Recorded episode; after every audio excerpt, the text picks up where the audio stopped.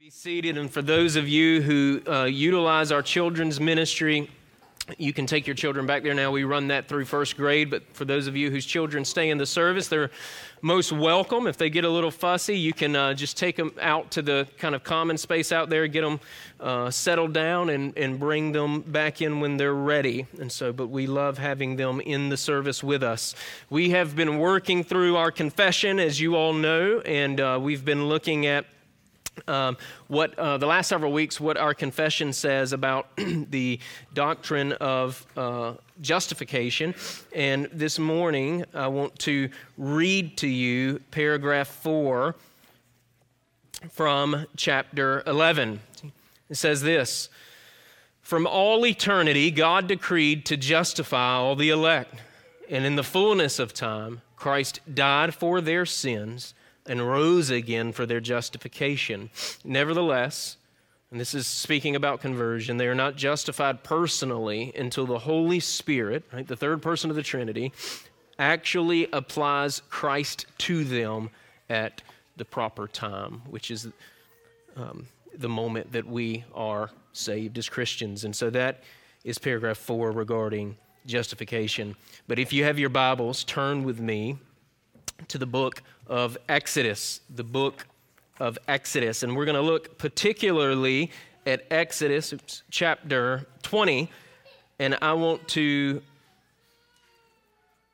think through together verses one through six. And we're going to uh, talk about how we must be a God-centered people. For the, the month of January, we're going to do a short topical series, if you will, and, and it's called State of the Church, and we're going to do that, and then after we do that, we're going to get back into the Gospel of Mark, and this will be my third year um, doing something like this at Deer Park, and I think it's helpful to do a series like this each January just to help um, orient us for the new year. Uh, in many ways, this is a reminder of who we should aim to be as individual Christians, but also who we should aim to be as a corporate people, as Deer Park Fellowship. However, the things that we're going to examine over the course of January, they're not, you, they shouldn't be unique to us here at Deer Park, right? What we're going to consider should be the aim of every Christian. It's what we should be growing in. It's what we should be increasing in. And so allow me to read Exodus chapter twenty, again, verses one to six, and then I'm going to pray, and then we'll begin to get into this text more. The word of the Lord says this: "And God spoke all these words, saying, I am the Lord your God, who brought you out of the land of Egypt, out of the house of bondage. You shall have no other gods before me. You shall not make for yourself a carved image, any likeness of anything that is in heaven above, or that is in the earth beneath, or that is in the water under the earth. You shall not bow down to them, nor serve them. For I, the Lord your God, am a jealous God, visiting the iniquity of the fathers upon the children to the third and fourth generations of those who hate me, but showing mercy to thousands, to those who love me and keep my commandments." Let's go to the Lord in prayer.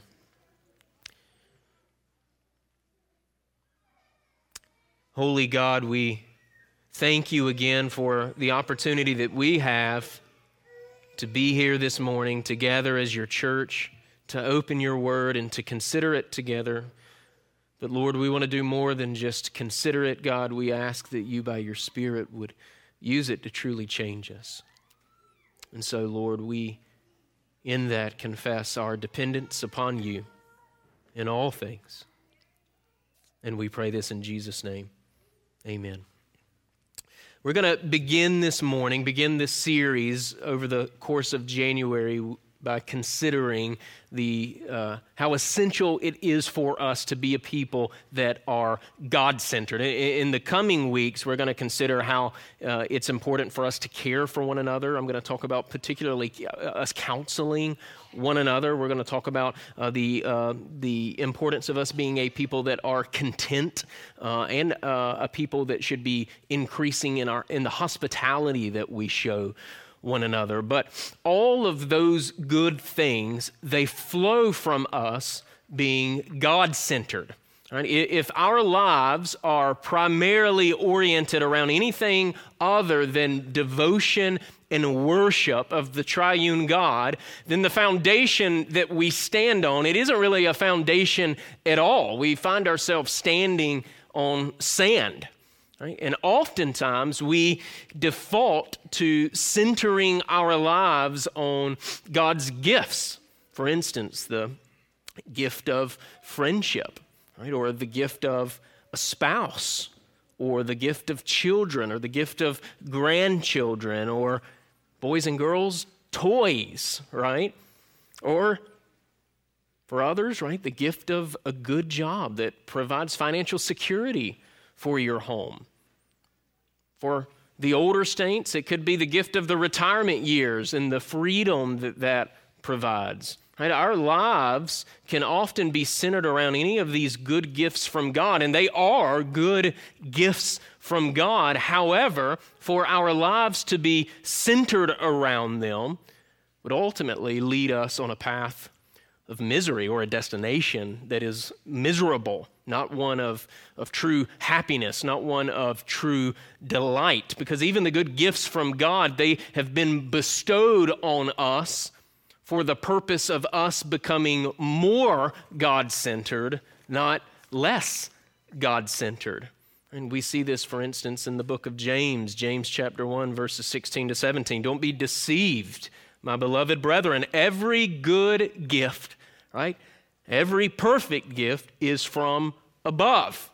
Right? And it comes down from the Father of lights, with whom there is no variation or shadow of turning, right? These good gifts should cause us to look up, to be more God-centered. So as I said this morning, we're going to consider the essential nature of being God-centered. And as we work through all of this, I'm going to give you some practical considerations as it relates to just diagnosing our struggle with being God-centered. And I've chosen, as you see, Exodus chapter twenty, verses one to six as my primary text. And for those of you that are familiar with this particular passage of Scripture, you will recognize it as the first two commandments in the Ten Commandments. Right? And before I actually get into the text, let me just give you um, what I think are six helpful presuppositions, which I'm just going to fire off kind of just rapid fire here. I've told you these six presuppositions already in different ways. I've put them before you on the Lord's Day, but I think we need to know them in order for us to think through these first two commandments rightly. The first is this: the Ten Commandments, they're a summary of God's moral law, okay? They're, it's not the beginning of God's moral law. It's a summary of God's moral law. The second presupposition is that the moral law of God is divided up into two tables, right? The first have to do with our vertical relationship with the Lord, and the back six deal with deal with how that vertical relationship with God should impact our relationships with other people. And so the reformers saw it this way, right? The first table of the law, the second table of the law. But we see um, the Ten Commandments summarized that way in the New Testament, a mindfulness of these two tables. Third, we can't keep the Ten Commandments in a way that lead to our justification, right? So if we're looking to the law, if we're looking to Mount Sinai in order to be saved, we're only going to feel condemnation, because the law of God cannot lead to our justification. Fourth, Jesus kept the Ten Commandments in a way that led to our justification, right? That's good news for us. Fifth, Jesus did not abolish the moral law of God. In other words, he didn't do away with it. We don't say, well, Jesus died and rose again, therefore I can, I have the freedom to commit adultery. I have the freedom to steal. I have the freedom to murder, right? That's preposterous to think that way.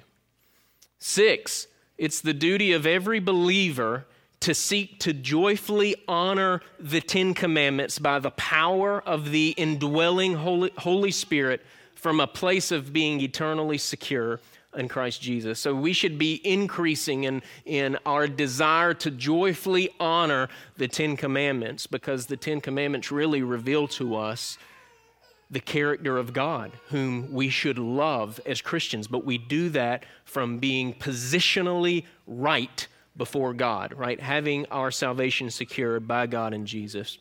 Now, one more thing, a quote to just set us in the right frame of mind as we consider these first two commandments this morning. An old Puritan named Thomas Watson said in his exposition of the Ten Commandments, he says this, "What's the difference between the moral law and the gospel?" And he answers, "The law requires that we worship God as our creator, the gospel that we worship him in and through Christ." Right? The moral law requires obedience but gives no strength, but the gospel gives strength. It bestows faith on the elect. It sweetens the law. It makes us serve God with delight. And so that just kind of helps us as we think through the first two of the Ten Commandments. But if you are taking notes, and kids, if you're looking on with your mom and dad, this is the first thing that we should see, and it connects with the, the quote that I just read from Thomas Watson, which is the foundation of us being God-centered is remembering that God alone delivered us from sin. Now, the foundation of us being God-centered is remembering that God alone delivered us from sin, and I'm going to spend the bulk of my time here this morning. And we see verse two in Exodus twenty, "I am the Lord your God who brought you out of the land of Egypt, out of the house of bondage." All right.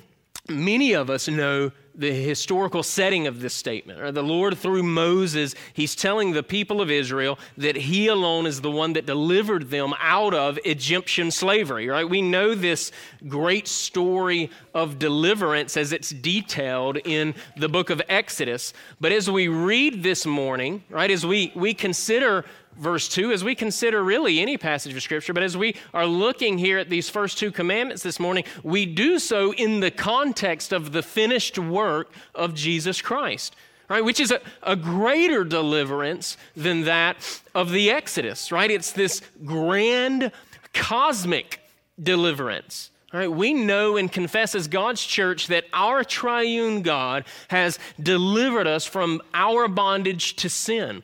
But not only that, right, one of the things that we really have to internalize is that of our deliverance, right? From the from the, our deliverance from the, the, the beginning to the end being God's doing alone, one hundred percent of it. And as we increasingly remember that, as we increasingly internalize that, so will our peace increase. So will our joy increase. Right? God alone has freed us from the dominion of sin over our lives. And he's freed us from, as well, the penalty of sin in our lives, which is death. Right? A, a, a physical death, which was conquered through the resurrection of Jesus and will be definitively conquered when we rise from the dead, but also a spiritual death, right? That we would live for all eternity as those spiritually dead in the torments of hell, right? Instead of that, we have been made spiritually alive in Christ, a peace with our Maker for all eternity. Think about it this way. We were absolutely helpless to overcome our sin in our own strength. Absolutely helpless to overcome our sin in our own strength. And the reason for that, right, if you're curious, is because the sin that we indulged in harmonized so well with who we were. Right? It fit together well. Right? We were born sinners. Right? The scriptures clearly teach us that. And the sins that we commit, our actual sins, are an outworking of that sinful nature. So not only were we firmly held and dominated by sin, but we desired the sin that we were so dominated by. Yet God acted. Right? The Father graciously and lovingly planned our deliverance before the world was made. The Son acted according to the will of the Father to accomplish that deliverance, right? To break sin's dominion over us, to rid us of the consequences that our sin earned us. And the Holy Spirit applied the person and work of Christ to our lives. Right, crediting to us the righteousness of Jesus alone. So when Christ bodily raised from the grave, so did we spiritually resurrect. We've been freed. We've been delivered. This is the foundation of living a God-centered life. You and I deserve bondage. We deserve slavery. God in his grace, God in his mercy delivered undeserving sinners like you and me. And his delivering of us is based on Christ alone, the one who's worthy, the one who is deserving, right? We have received what Christ alone has earned, and because by the power of the Holy Spirit, we, we have union with Christ. Therefore, what Christ has earned, we possess because we possess Christ, or Christ rather possesses us. Now, that all may sound like review, and, and I hope that you don't receive that coldly, um, as, as if it's a, a too familiar message, because that's a message we should never get past. That's a message we shouldn't receive coldly. That's a message that should drive us into deeper worship and deeper devotion to God. But if it all sounds like review and we begin to sit here and think to ourselves, I get it, got it, right? Next point, how come so many of us still live as if we're enslaved? Why do we live as if we're still enslaved? Why do we live as if our triune God has not delivered us? And I, I see this type of living, this, this lack of mindfulness, this lack of internalizing that God alone has delivered us. I see it work itself out in several ways, but I wanted to mention this morning just two common ways that it often manifests itself. The first way is this. We have a tendency to maximize our sin and minimize the finished work of Jesus and its application to our lives. Okay, we have a tendency to maximize our sin and minimize the finished work of Jesus Christ and its application to our lives. And perhaps that describes you this morning. All right? You may know doctrinally that you've been delivered by God alone, but perhaps you're constantly anxious. Perhaps you're constantly despairing, and you're often paralyzed from making any sort of spiritual progress or having any sort of inward peace. And when you try to fight sin, right, when you try to fight sin, you do it by your own strength. You fight sin as if you haven't been delivered from sin having dominion over your life. And you try to use your flesh in turn to war, to go to war against your flesh, right? Often using carnal weapons to try to overcome your carnality, if you will, right? It's a nasty and depressing, vicious cycle. And listen, if that's you this morning, it's one that's more common than you think. You're not the only one that struggles with it. What's the way out? It's remembering that God alone is the foundation of your salvation. In other words, it's seeing the God-centeredness of your salvation. It's seeing the God-centeredness of your salvation. You are not at the center of your salvation. Your salvation is not primarily about you. All right? As one pastor theologian put it many years ago, God is the gospel. So you need to be God-centered in the way in which you're thinking about your salvation. It's rooted in God who's unchanging, and it's for the glory of God. And it's good for you and I that salvation isn't primarily about us because we're too fickle of a thing for our salvation to be based on, right? God is at the center. So we need to remember that. Right? Remember God's at the center of the gospel, and that should in turn, it should motivate you to confess your sins as transgressions against God, to confess your sins as transgressions against others, and to do so, and listen closely, to do so without self-pity, to do so without self-loathing, to do so without hiding, right? Self-pity and self-loathing and hiding, it's man-centered. It is not God-centered. It is not humility. It's another form of pride. It's just inverted. Internalizing that God alone has delivered you, it motivates you to repent of your sins in a way that demonstrates, as the Apostle Paul puts it in Second Corinthians chapter seven, an eagerness to clear yourself. an eagerness to clear yourself, a godly sorrow. Right? How do you do this? How do you practically walk in this type of repentance? Another Puritan for you this morning named John Owen, who's immensely helpful here. He's been immensely helpful to me as I've thought through this. He says, first, expect that your fight against sin will be vigorous and hazardous. It'll be vigorous and hazardous. It's, it's about the things of eternity, so why wouldn't it be? The, the Christian walk, it isn't an easy walk. And the God-centered man, the God-centered woman, the God-centered kid increasingly knows this, right? Grows in this sort of view. It's one of dying to yourself. It's finding your life by losing your life. Yet it's not the type of dying to yourself like those hypocrites who would fast and disfigure their faces so that people would notice them, right? Matthew chapter six, verses sixteen to eighteen. Right? It's not the type of dying to yourself that's a life of legalism or a life of misery. Right? This type of dying to yourself, it's your joy because Christ is your treasure and he's secured your salvation. So expect a vigorous and hazardous fight with sin all the days of your life. Don't be surprised. Don't get discouraged, but remember that you'll endure because you belong to Christ and know that it's your joy to fight in these vigorous and hazardous battles because Christ is your fixed joy, the foundation of your joy. Secondly, Owen says to know your enemy. You should know your enemy. Right? Get acquainted with all the ways that you are particularly susceptible uh, to be defeated and to despair and forgetful and become sulky and embittered and angry and paralyzed. He says, know the ways and the methods and the advantages and the occasions by which you are tempted.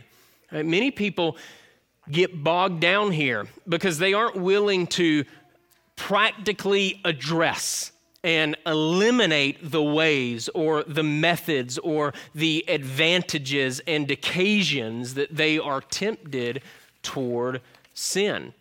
And why is that the case when you bottom line it? Why is that the case?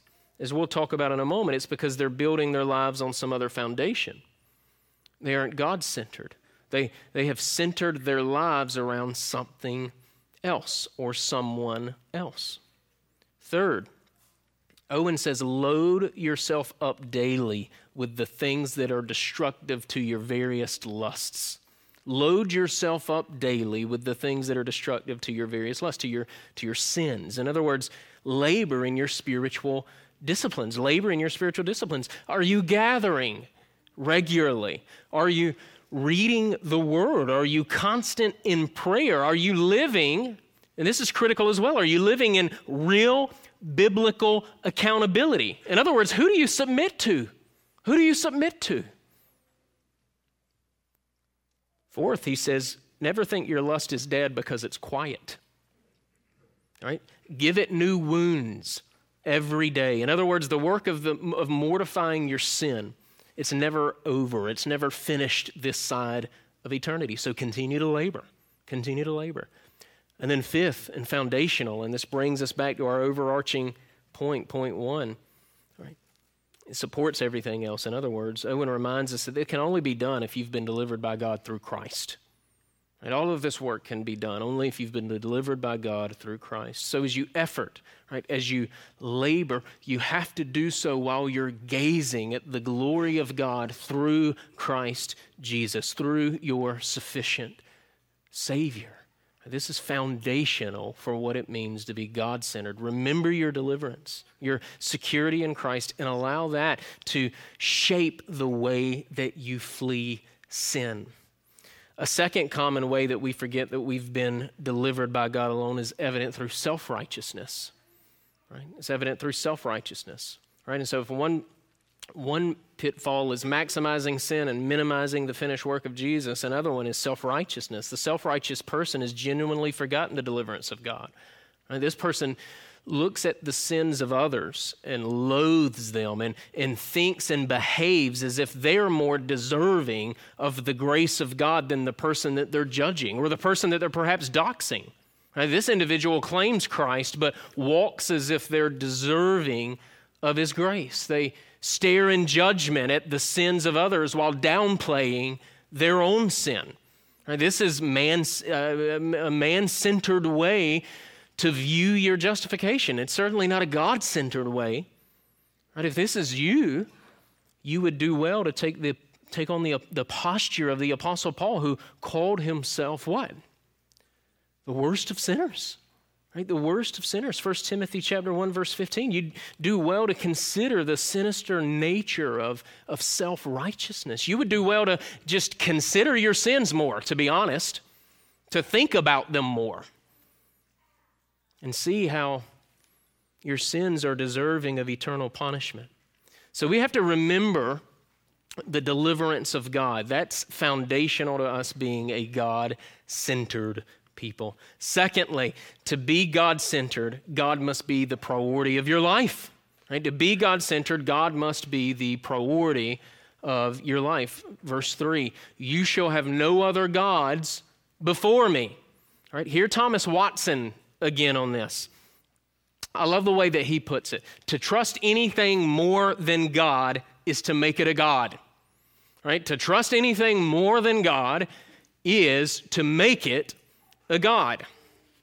That's helpful for us to consider as we think through that first commandment there, right? That quote alone, it should demonstrate to us that we all make gods, right? We all make gods. None of us are off limit here. As I said earlier, we even make good gifts into ultimate things. And a, and a lot of times what we're unwilling to give up, right, in order to be spiritually healthy is an indicator of what we are worshiping that isn't God. Right? What we're unwilling to give up is an indicator of what we're worshiping that isn't God. Right?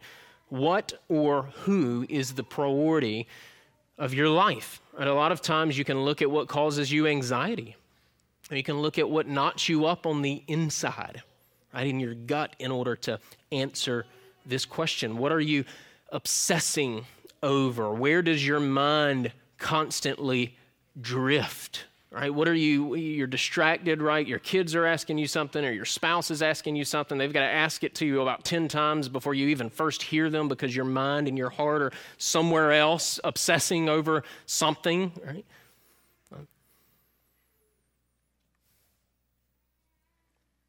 What bearing does the presence and worship of God have on your moment-by-moment decisions or interactions? It's another question that we can ask ourselves. How do we prioritize God? One of the ways is we prioritize God by fearing God. We should be people that fear God, which is a, a, a familial reverence and honoring. Uh, that's the third commandment, by the way, right? The, the right reverence of God, even his name, we should revere. And, and when you fear God, the benefit of that, one of the practical outworkings of that is that you don't fear man. You don't fear man. It can be so easy to fear man, can't it?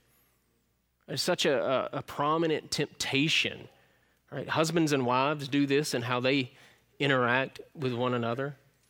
Right? Maybe church members do that with other church members, and how they interact with each other, right? We do this when we engage with our present culture that's hostile toward the claims of Christ, right, and the particular commitment that Christians must have in a society like ours, right? We fear man more than we fear God, right? Think through those who've gone before us, right? Those martyrs whose God-centeredness, their fear of God, drove their faithfulness to him amidst immense conflict.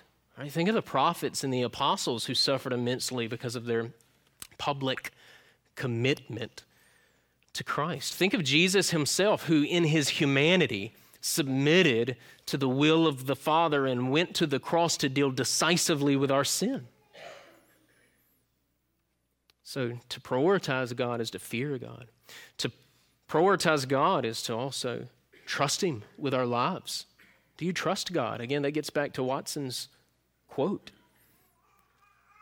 Do not put your trust in princes and human beings who cannot save, Psalm one forty-six, three.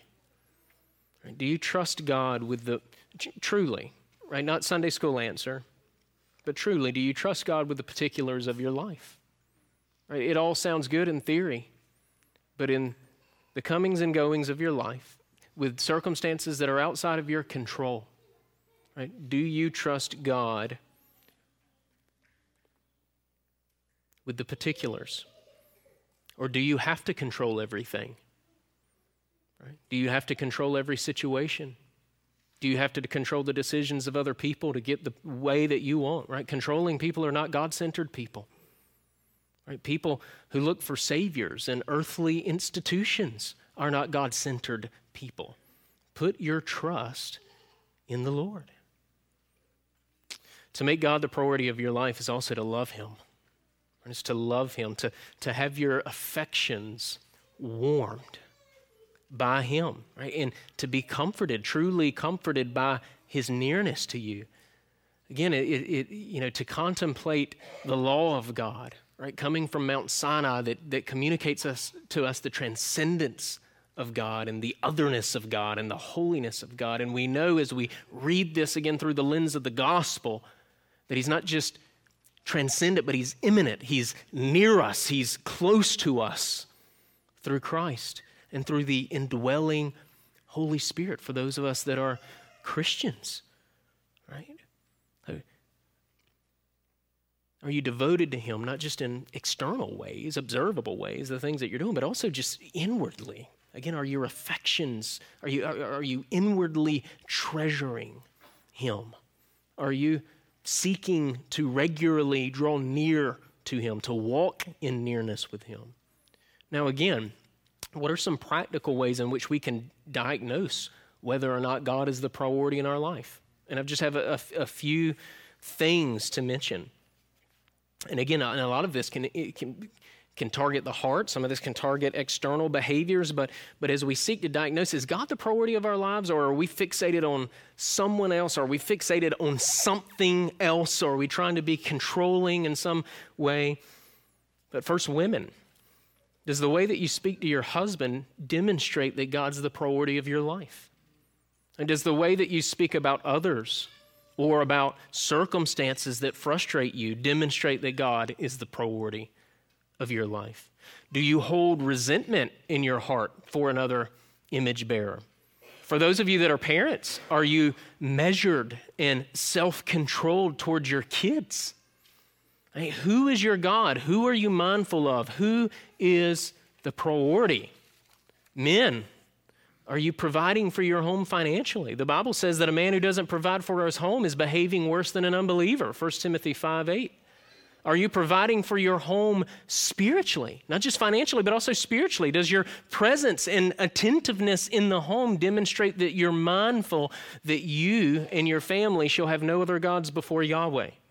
Right? Are you setting the spiritual temperature of the home? Are you cultivating a Christ-centered environment that allows for free grace to be offered when sin is confessed and repented of? What would your wife and children, or who would your wife and children say that your God is? What are the time investments that you're making? How are you spending your time? To the older saints in the congregation this morning, how are you spending your golden years?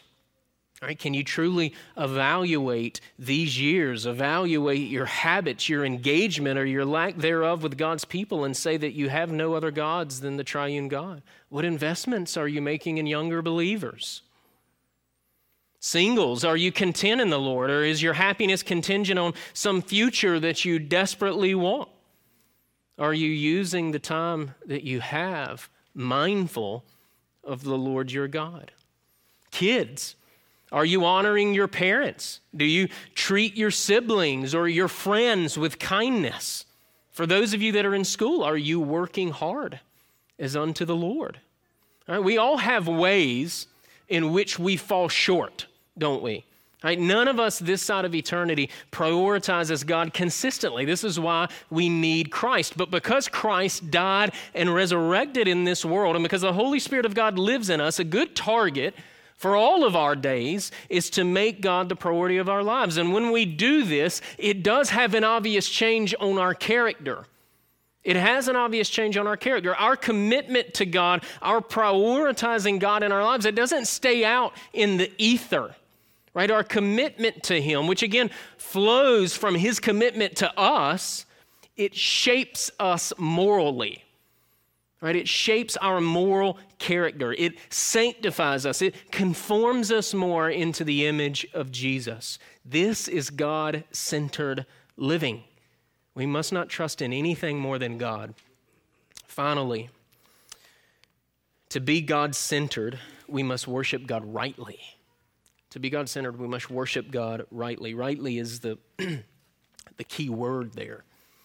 Right? So not only is God to be the priority of our lives, right? The one who takes the center seat in the throne room of our hearts, but the right worship of Him must be prioritized. That's what the second commandment is about. The second commandment is about right worship, right worship. You shall not make for yourself, verse four, carved image, any likeness of anything that is in heaven above or that is in the earth beneath or that is in the water underneath. You shall not bow down to them nor serve them, for I, the Lord your God, am a jealous God, visiting the iniquity of the fathers upon the children to the third and the fourth generations of those who hate me, but showing mercy to thousands, to those who love me and keep my commandments. Again, that old Puritan Thomas Watson can help us see this command more clearly. He says this, in the first commandment, worshiping a false god is forbidden. In this second commandment, worshiping the true God in a false manner is prohibited. Right? That's the bottom line of verses four to six. Now, the commandment specifically speaks of images, and that's why I believe we need to be careful about images of any person of the Trinity, including Jesus. What are the purposes of images if not to fill our imaginations with thoughts about the thing that's imaged? Right? The second commandment forbids imaging of deity, Father, Son, and Spirit. But the, the, the, the overall point that we should see here is that a God-centered people give careful consideration to how they worship the Lord. This doesn't mean that we throw aside this specific commandment about images of the triune God, not at all. We have to obey there too, but this commandment shows us that God's to be worshiped according to His prescription, not according to our imaginations. In other words, we don't decide how God will be worshiped. We don't have that authority. You and I do not have that authority. Our God is not like the gods of the pagans. Therefore, our worship of Him must be different. Consider this from another passage, Deuteronomy twelve, verses one to four, to help bring this into more focus. These are the statutes and judgments. This is going into the promised land here, instructions from Moses. To be careful to observe in the land which the Lord God of your fathers is giving you to possess all the days that you live on the earth. You shall utterly destroy all the places where the nations which you shall dispossess served their gods, on the high mountains and on the hills and under every green tree. And you shall destroy their altars, break their sacred pillars, and burn their wooden images with fire. You shall cut down the carved images of their gods and destroy their names from that place. And get get this, verse four, you shall not worship the Lord your God with such things. Right, that is, that is God placing an emphasis on how He is to be worshipped, right? Right worship, right? Israel, upon coming, coming into the land that the Lord promised them, they were charged to tear down all the places where pagan nations worshiped their gods. And the reason the Lord told them to do this, it wasn't even primarily because they were going to turn and worship those false gods. That, that's not what the point of that passage I just read you, but it was because they might worship Him, the one true God, the way that pagans worship their gods. And that's prohibited. That's not allowed. How we worship, it matters. How we worship matters. Think about it this way. If how we behave demonstrates what we truly believe, because at the end of the day, we can all have good, nice, and tidy, orthodox statements of faith, can't we? All right, we can have a nice, tidy, orthodox statement of faith here at Deer Park Fellowship. You can write ten points about what you believe and put it on your blog if you want, right? But the way in which you behave demonstrates what it is you truly believe, right? How you behave demonstrates what you believe. That, that's the bottom line. And the same is true of our worship. How we worship demonstrates practically what we believe to be true about the God that we worship. And if our worship is thoughtless and casual, then that's a picture of how we view God. Now, let me apply this in just two quick ways for us. First, this extends to every aspect of our lives, doesn't it? All right, we're to live distinctly as God's people. We're the salt of the earth, right? Which means that the way in which we live should have a an impact on the world that we live in, right? But we're the salt of the earth, Matthew five, verses thirteen to sixteen. And the reason that's the case is because there's no God like our God. Right? First Samuel chapter two, verse two. And we all know that whether we eat or drink or whatever we do, we're to do to what? The glory of God. First Corinthians chapter ten, verse thirty-one. So in a real sense, we need to think about how every aspect of our lives should reflect worship to the Lord. Each moment an opportunity to glorify God. We're to live before the face of God. Right? We're not to live our lives in such a way that, that God has no bearing on it, right? We gather here on Lord's Day, and then Monday through Saturday, there's a complete disconnect about who our allegiance is to, who it is that we worship, right? The coming and goings of our lives should look different than those who live without God. There should be an orientation in our inner person, a mindfulness of our union with Christ, us being in Him, as we read at our call to worship, Ephesians chapter one. We should take our anxieties to Him, knowing that He cares for us, First Peter chapter five, verses six to seven. We should be quick to confess sin and to repent of sin, Psalm thirty-two, five. We should live at peace with one another so far as it depends on us, Romans chapter twelve, verse eight. And we should work, we should labor before the Lord, Colossians chapter three, verses twenty-three to twenty-four. But let me just take us to the second table of the law for a few minutes, just the back six commandments, since we've been considering the first two. All right. I'm going to put them positively and negatively for us. All right. We should honor our parents, boys and girls, but this also includes different types of authorities in our lives. All right? We're not anarchists, in other words. Exodus chapter twenty, verse twelve. We should not murder or hold anger in our hearts, which means that we should also seek to preserve life. Exodus chapter twenty, verse thirteen, and Matthew chapter five, verses twenty-one to twenty-six. We should not commit adultery or be consumed by our inner lusts, which means that we should also uphold biblical marriage and sex as a good gift from God.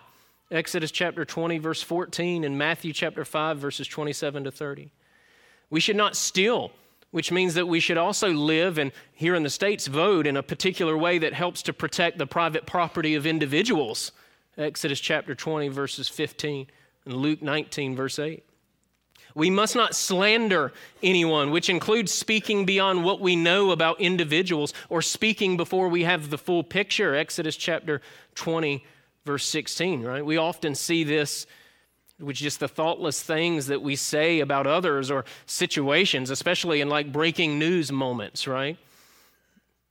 We must not covet what others have and therefore not help to advance ideologies that take from others to satisfy covetous hearts. Exodus chapter twenty, verse seventeen, right? This is one of the key worldviews, I think, that drives our society at large. It's an as- aspect of Marxism, which we hear about all the time nowadays, right?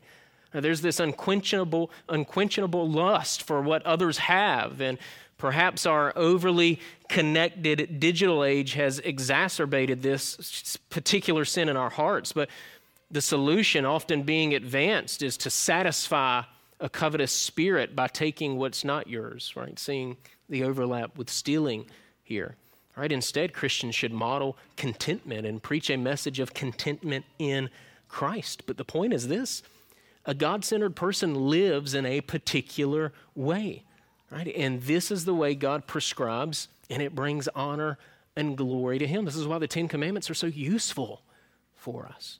The second way that we can apply this, this is the last thing I'm going to mention this morning, is a more obvious way perhaps to us, and it's the gathering every Lord's Day, right? First, unless there are any unique circumstances that prohibit us from gathering, we should gather. And even on your vacation, you should find a God-centered church and gather with that God-centered church, with the saints there. Right? God wants us to be a gathering people one day a week. That's the fourth commandment, by the way. Right? And what do we, what we do when we gather, it matters. How we gather matters. This is why we organize our service a particular way on Sundays. We're not gathering for a concert or for some musical performance. We're not gathering so that I, as the pastor, can catch you up with what's been going on in my life or give you some sort of TED talk, right? We're gathering to meet with God, right? We're gathering to hear from God, and we're gathering to remember that our triune God is drawn near to us through the person and work of Jesus, and he's worthy of our worship. He's worthy of our worship. He's worthy of our attention. He's worthy of our reverence. He's worthy of being the absolute focal point for the entire service. And it's good for us that he's the focus, because that's what we need. That's what we need. That's what nourishes us. That's what encourages us. That's what pulls us out of the pit of despair. And he's prescribed for us that we know him as we read his word together. Right? We know him as his word is preached. We know him as his word and doctrines are proclaimed through song and remind us of what we know to be true. We know him as we pray and as we participate in the sacraments. Right? It's when we engage with his method of knowing him, of worshiping him, that we draw close to him and we're truly reminded of who he is and who we are. And we're encouraged by that. Right? And God says that we need to do this at least once a week together as the bride and body of Christ. So that's what we do. So this morning we're challenged, Lord willing, all of us as Deer Park Fellowship, to be God-centered. Right? That's the foundation. It should be the foundation of our lives, right? To be God-centered. Knowing we've been delivered and knowing when we think about that rightly, our deliverance rightly, we, we etern- internalize that, right? We can begin increasingly to make God the priority of our lives and the right worship of him the priority of our lives. Westminster Shorter Catechism says we were made to glorify God and what? Enjoy him forever. Let's go to the Lord in prayer. God, we thank you for this time that we've had in your word. And Lord, we ask that you would help us to increasingly be people that are God-centered, Lord. And we love you. We thank you for delivering us. Help us to make you the priority of our lives. And help us to care about the way in which we worship you. And I pray this in Jesus' name. Amen.